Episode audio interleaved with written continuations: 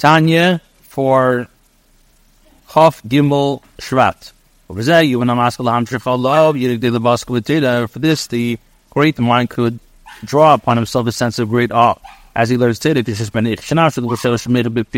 When he thinks and he considers how his soul on his garments, in his brain and his mouth. And become one. We know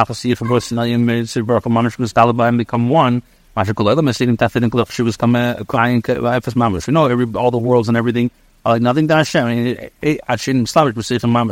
Nothing is enclosed in it. All in this in this circumference to bring life. That it's transcendent, encompassing matter. This is the meaning. Hashem commands us to, to fulfill all the statutes in order to fear Hashem. It says,